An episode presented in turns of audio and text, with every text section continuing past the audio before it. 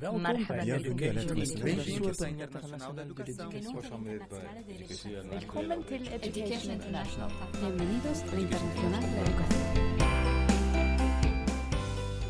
name is Elena Schultz Jimeno, and today I'm here with David Edwards, our Deputy General Secretary. We are celebrating World Teachers Day, David, today, and uh, I'm very happy that you're joining us in the celebration on our Ed Voices podcast. Thank you, Elena. It's happy to be here with you. So, the first thing I wanted to ask you, David, is because many of our listeners may or may not know what World Teachers' Day is about, could you explain what we are actually celebrating today, if you want to call it like that? Sure. And I think it's just important to note that a lot of countries, for, for a very long time, have celebrated a National Teachers' Day, a Teacher Appreciation Week. At the global level, we actually are celebrating a, uh, a recommendation that was adopted on October 5th in 1966, which was the International Recommendation on the Status of the Teaching Profession, which basically enshrined the rights and responsibilities for the teaching profession. So every year around this time, Education International, actually since 1994 is when the first one, the big celebration was. We join with uh, UNESCO, with the ILO, International Labor Organization, um, with UNDP, with UNICEF, and we put out a joint statement. We decide a, theme to draw attention to a particular aspect that we think is really important, something that's facing teachers or something having to do with teachers. What is this year about?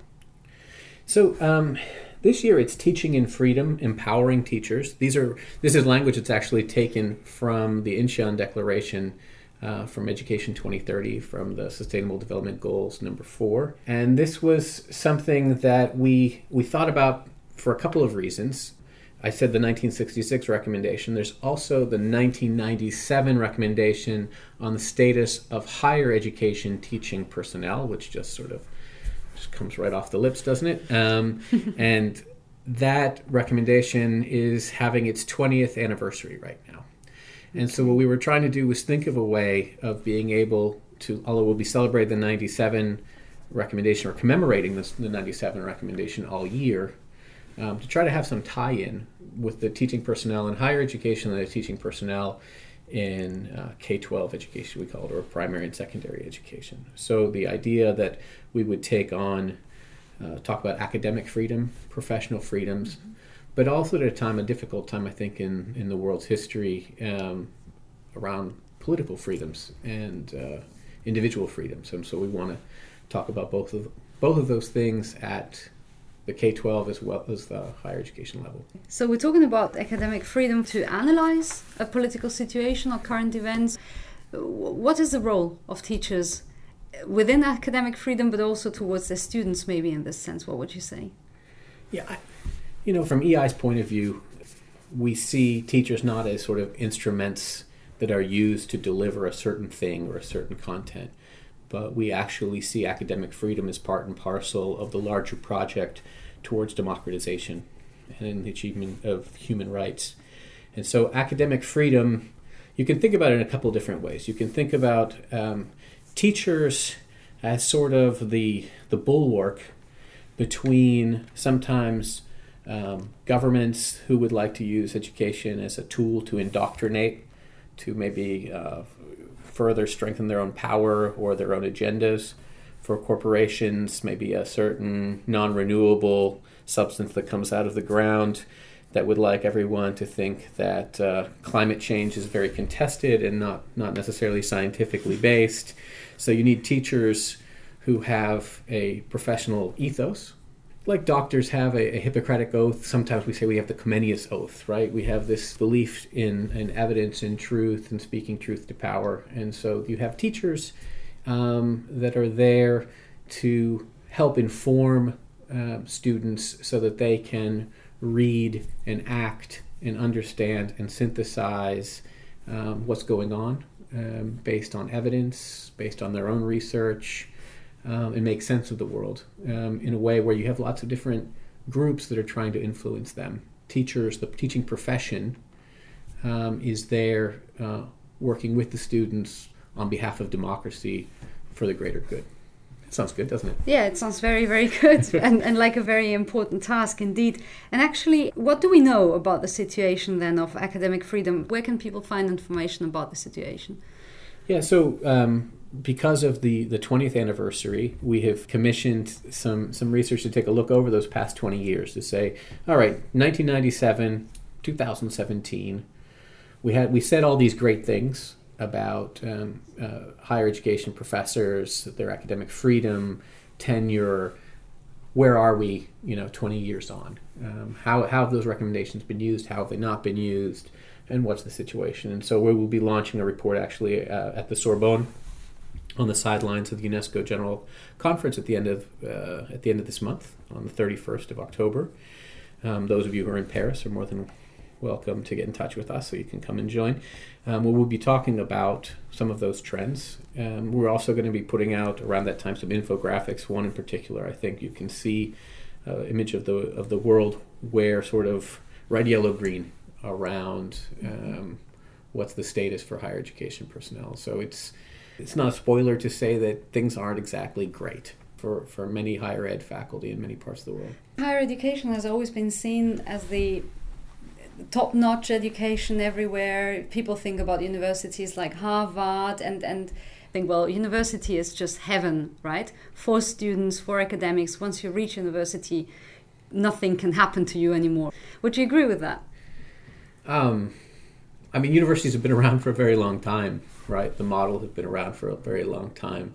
Um, I, I, think that what we have to understand is that as higher education expanded, as marginalized groups and women and others were coming into higher education um, during that expansion, some countries and some systems made investments in ensuring that the cost of higher education wasn't borne by the individuals, but it was borne by the society because the returns were coming back to the society. You had each time a, a more educated populace.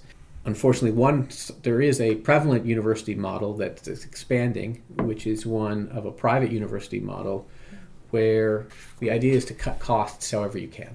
And uh, one of the ways of cutting costs is to hire very, very cheap professors called adjunct professors and trying to squeeze as much as you can out of them. Just this week in the the Guardian did an investigation in the United States that was showing uh, rising homelessness among adjunct professors. It's about a quarter of, of the professors in the U.S. are now on government assistance so you see less and less tenure track professors, less and less job security, and more of these sort of very precarious, very underpaid, very sort of gig economy kind of model, um, preparing uh, students in, in higher education.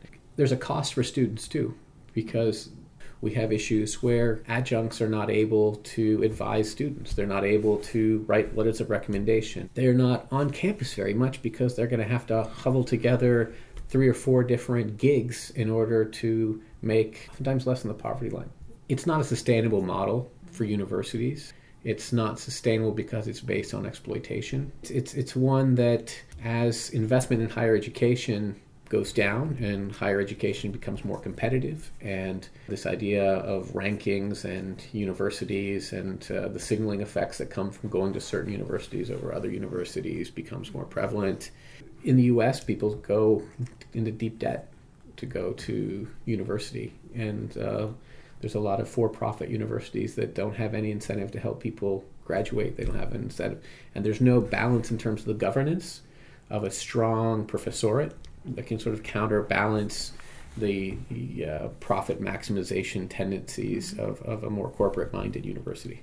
So this collective effort you were talking about before, societal collective effort that builds these institutions, that creates them, and that puts so much hope in them, in the end is a bit maybe betrayed by certain policies of cutting budgets and putting teachers in a precarious situation. This applies to the rest of the teaching profession as well, or am I wrong? No, absolutely. It, it's interesting because there was sort of what they would call the wrong drivers for educational reform that, that was made famous by Fullan and Hargreaves about 10 years ago or so, where they were looking at the whole global education reform movement, the deprofessionalization, the standardization, the, the privatization, the casualization, all the zations that put us in that situation.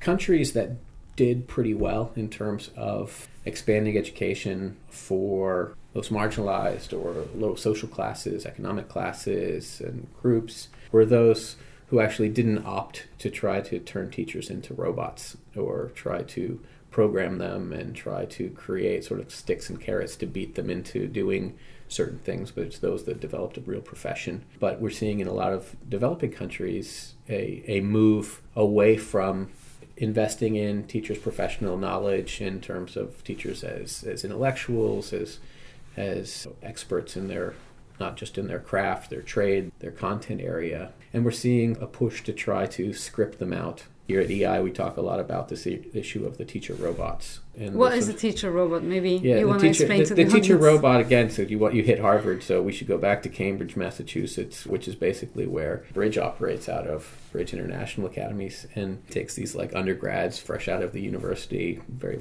little field experience, and they hook them up to a computer. Those computers are hooked up to iPads in uh, poor countries where they are basically telling teachers to walk around the room, erase a board, ask a question, draw a picture. Yeah, they're just by remote control, and it's it's absolutely awful. You know, we're seeing various degrees of that of that sort of scripting, and the more that you have, the more testing, and the more high stakes testing and things and accountability and teaching is becoming more of uh, sort of content delivery and, and assessment mm-hmm. versus the sort of bigger things I was talking about at the beginning of the, of the talk. But yeah. I mean, that's K 12. I mean, in, in higher ed, I said about the, the pro- professional freedoms, but we also have to think about the political freedoms. That's what I wanted to mention because when the curriculum is set by a certain government with a certain ideology or with a certain aim to tell alternative facts, then the academic freedom becomes even more so important, right? Absolutely, and and without the political freedom, without the tenure, without the the the the threat of, of jail or disappearance or, or things like that, the chances that you will have public intellectuals and others speaking up becomes less and less. So, you know, I have my laundry list. you want a few, you want, want a few examples? Maybe, yes. All right. So, happened to take Turkey last year, mass dismissal of academics who were critical of the government all of which were said to be supporting the coup, but many of them were questioning why uh, independent judiciary was being compromised, what was happening to independent newspapers. Zimbabwe, where a union, our affiliate COLAS, had a, a right to take an industrial action, and the repercussions, the government went way beyond to try to remind them that they, if they do that, they're there will be consequences. Australia, we have Howard government with its higher education workplace relations requirements that are going to now limit collective bargaining. We have the U.S. issues with taking away collective bargaining and calling it right to work, and um, we have we have casualization. Casualization is this term where you move people off of a tenure track you take away their job security, you mm-hmm. take away due process, and you make them basically at will employees. Um, about 75% of teaching in higher ed in the US, US right now is done that way. And that's 80% in Latin America, 40% in Australia, 30% in Canada.